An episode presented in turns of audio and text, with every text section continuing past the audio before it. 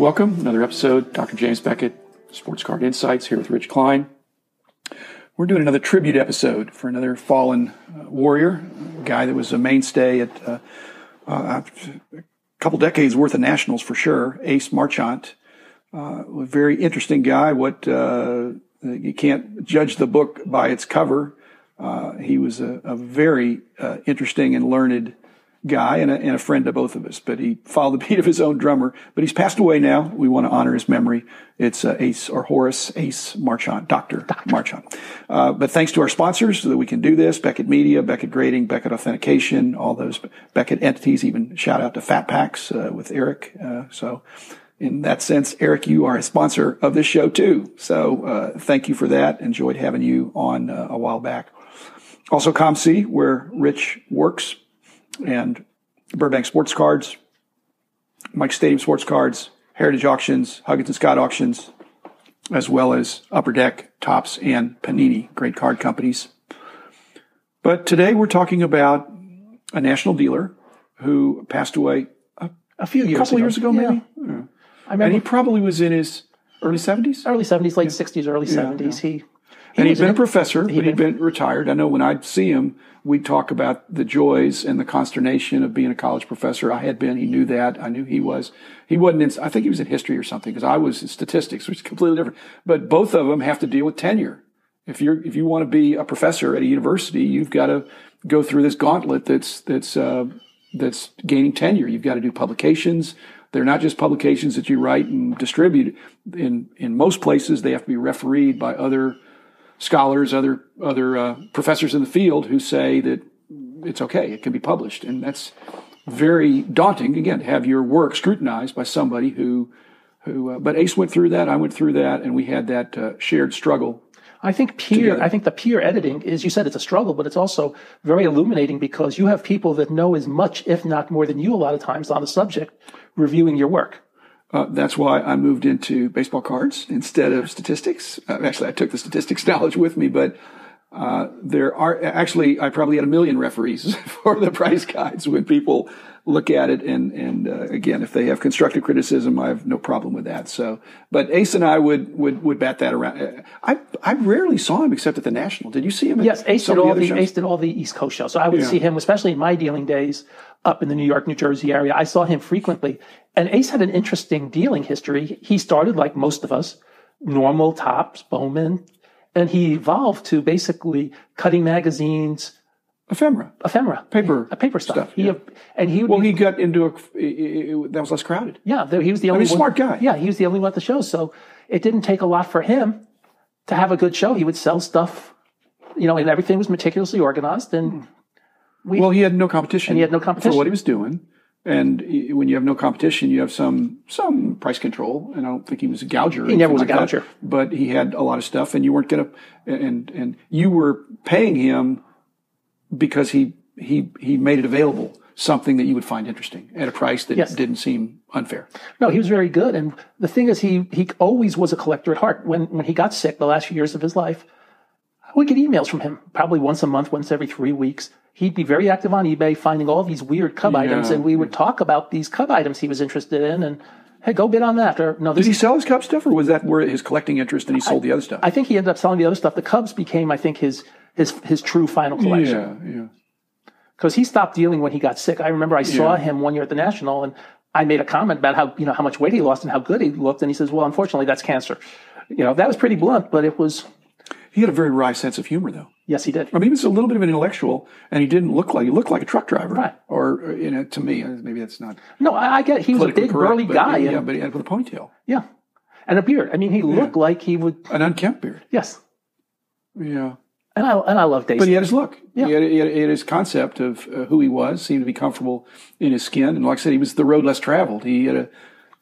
He just like you can't like I said you can't judge a book by its cover. He he was not enigmatic, but he just was. Uh, he was. Uh, you, just you, when you walk up to him and then you start talking, you, would have no idea where that conversation could go into something that would be really interesting. I think he must have been a big reader. He was a huge reader, and he, we always talked about what books we were reading. Yeah, and he he loved the fact yeah. that I read so much. Oh, me too. We have that in common. But but which again, if you're a listener, regardless of what your age is, reading is good And it doesn't have to be all fiction or nonfiction. It's not even what you read as much as the fact that you're reading. It's it's very it's very very broadening. But Ace was Ace was uh, you know uh, in our fraternity of, of readers. You know, when we're talking about Ace, and we'll do a separate episode about Gary Sawatsky and Jim Justice another point. But in a way, Yeah. Ace was like Gary and Jim.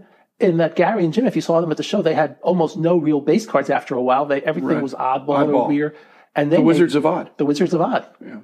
And they and before it was Jim, it was Dwayne Schrone that Gary worked with. Right. And I actually ran into them at a Yankee game in 1983 once, Yeah. which was the like that was a strange place to meet, see two dealers from wherever they were living at the time, but they were up Gary Sawatsky probably is the possibly the last collection I bought before I started the price guides. And it wasn't a collection. I bought his table. Yes. yeah, at the end of a show. Was he doing odd stuff at the time? and he was doing odd stuff, and the st- and it just he he he was a piano mover, and so you wouldn't think he would be intimidated by lugging the residual cards that he didn't sell back to the to his van. I think they had a van, but for some reason he said, "Hey, I just you know I'm." I'm I I can always get more cards, but I'd, I'd like to just go home empty-handed. Why don't you make me an offer for the whole thing? And there were because there were some Clemente items in there that I thought, you know, if I buy the whole thing, I might get. Uh, it'd be like I get the Clemente stuff for free, and they were sixty nine supers. oh, good cards. Yeah, so I mean, it was it was. Uh, so I thought I'm gonna I'm gonna do, do okay on this, and so I did. But again, it was a willing buyer and a willing seller, and uh, and that was probably my last big collection before I kind of got into the price guide business. And I bought a lot from Ace at every single show that I would see him at. He'd always put stuff aside for me. And there's one item he had that I'm still kicking myself for not getting. He had a magazine that had the original, it was an ad with the original photo of Pee Wee Reese jumping over the guy. That's Oh, the 53 Bowman the pose? 53 Bowman pose, yes. oh man, Because that's like a magazine photo from like 1947 or 48. yeah. It's not a photo they took for 53. Not Bowman- contemporaneous, It's not yeah. contemporaneous.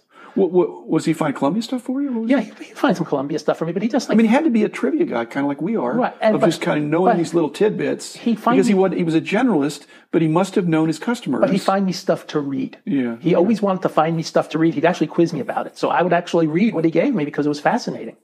So he actually liked to give me stuff to actually sit down and read. I would pay for it. So when I say give me, it's not free. But right, but still, it's that's nowadays you give somebody something to read, they act like, "Wow, man, what are you doing to me? I got to read this."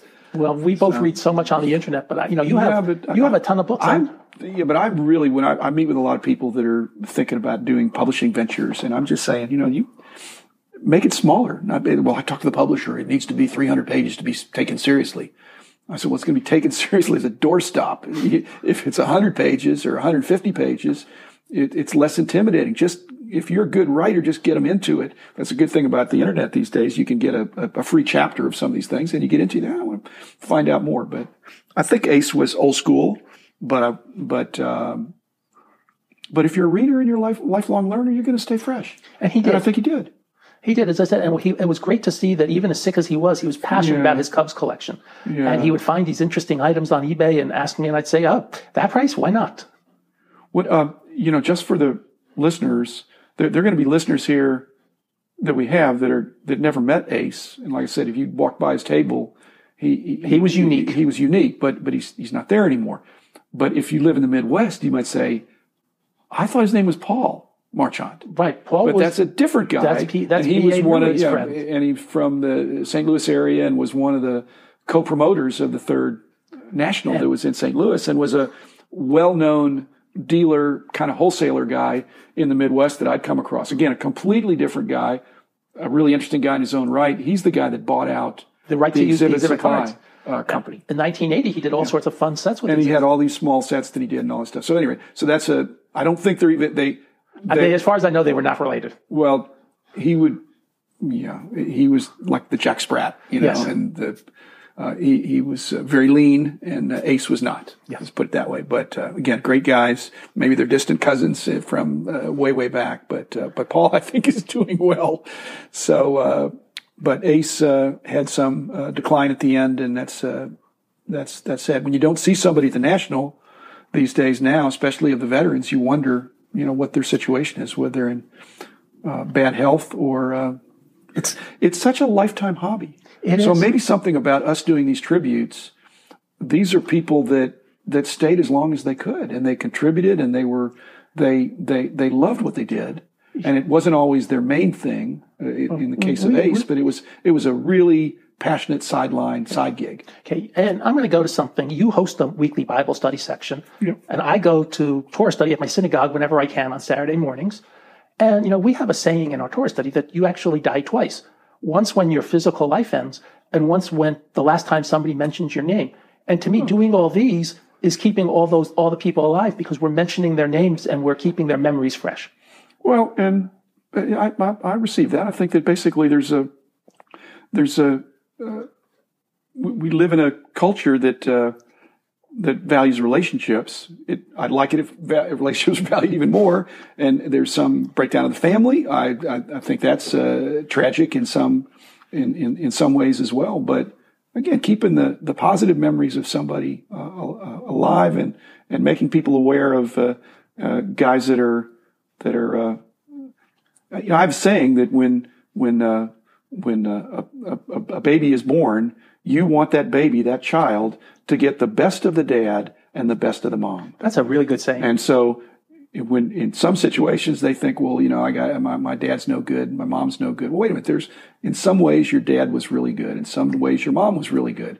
Don't you want your kids to have the best of that? And in many cases, if they can approach it that way, they don't and so we're approaching these tributes like that is that we're not trying to die, we're not doing investigative journalism to figure out what, uh, that, uh, that, uh, that, uh, Ace liked to smoke cigars or something. Right. We were just, uh, honoring him as, as a guy who did some really interesting things and, and was, uh, and probably a little bit of a one of a kind guy. I think he definitely was a one of a kind guy. So I don't know every detail about his life, but I know that he, he greeted me warmly.